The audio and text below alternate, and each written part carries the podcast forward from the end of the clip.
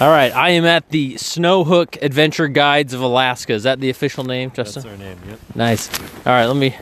I got to position this mic so that my uh, fingers don't fall off while we're recording here.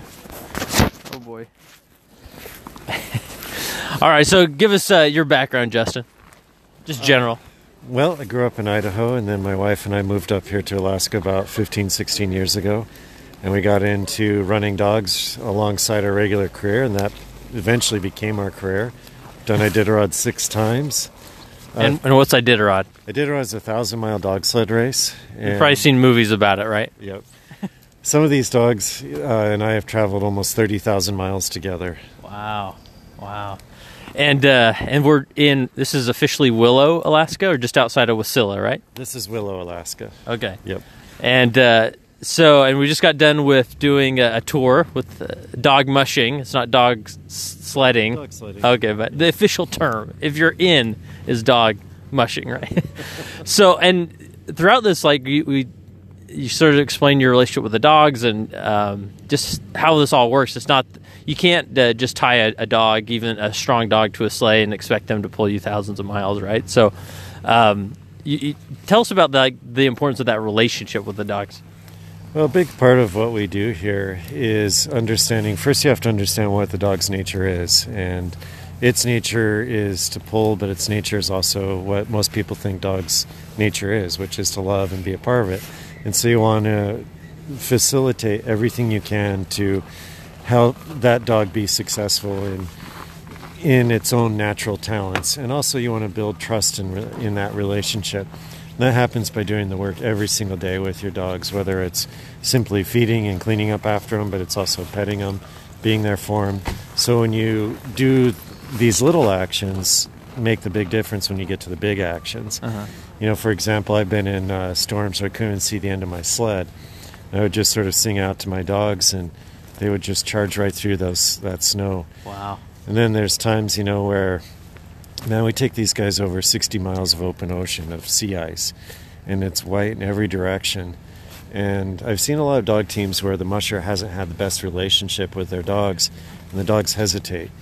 And with our dogs, you know, because we've spent that time building relationships, they've never once hesitated. They go and go and go because they know I'm going to take care of them. They know I'm going to look after them. Yeah. Well, that's awesome. And so, how do you like when you get a new dog? Is there like a ritual you go through? I mean, how do you even start to build that relationship with with the dog? Well, so for our new dogs, um, or even puppies or whatever, you've got to remember they're visual learners. And so we put them in situations where they see uh, us hooking up the team and we make it happy and exciting for them. So when they, when it comes to their turn, they automatically expect this to be a fun and exciting thing. And so when we go out of the yard with a sled or whatever, and they're already having a good time, one big thing we do is if they stop and hesitate, is I stop and I reassure the dog, hmm. and I help, I help it know it's doing a good job, and you correct whatever's going on, and then you go until the dog stops again, and you stop and you help it out, and you go and go and go, and eventually the distances between it stopping and hesitating don't happen. It just goes and goes Yeah. because it's built that step by step relationship where they know that you're going to be there for them, Yeah. if that makes sense. Yeah, it does. Um, and then I asked you as we were going if, if all the dogs are male, but you said uh, it's a mix, but the the female dogs oftentimes make better leaders. Right. So we have about 60, 70% male in the dog yard and about 30, 40% female. And it's about fifty. How many dogs? We have 52 dogs. Fifty dogs. Okay. And what we found over the years is they're not that dissimilar from us. The males are just like, hey, let's go. I don't care where we're going. and they just want to pull. And the females, you know, they tend to mature more quickly. They tend to to think things out a little bit better. And so, if you're in a tough jam, I always put my female leaders up front, and uh, and those guys just work their way through it. Wow. So I don't know if there, there's a scientific parallel to how humans work, but uh, it's it's cool to hear that sometimes there's that uh, more measured attitude to maybe the female dogs that that works well when they're when they're leading, right? Right.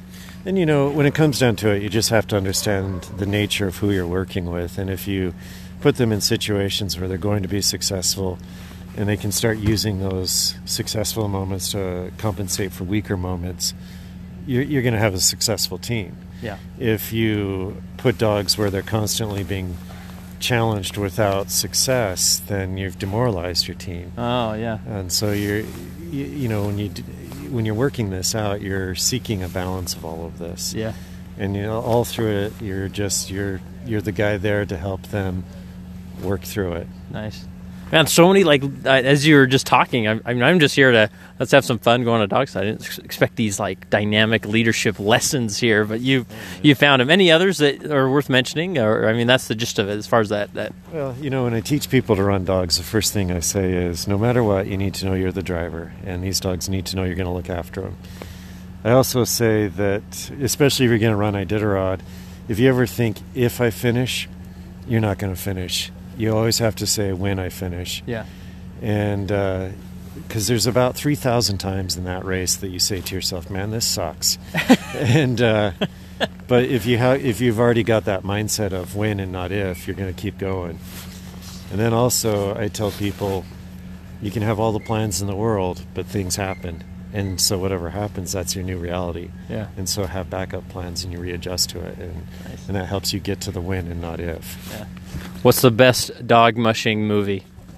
Uh, probably still my favorite is Iron Will. Iron Will. That's Yeah. it. Isn't that like the old man's on at home? In like, is his grandfather is dying, and then he has to go out and win this race? Yeah, similar. Yeah, yeah, yeah. Okay. I I thought I read a book when I was I was little. I think it's Iron Will, but um, all right. Give us a plug. What if where should people follow you? I'm, I'm following you on Facebook. Is that the best place?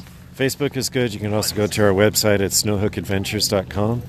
Um, you can find us on TripAdvisor. You can find us on Facebook. Nice. And after today, like you can't come to Alaska. Yeah, people come to Alaska to fish, but you got to do some dog mushing while you're here. It's it's the Oh, yeah. best. So awesome.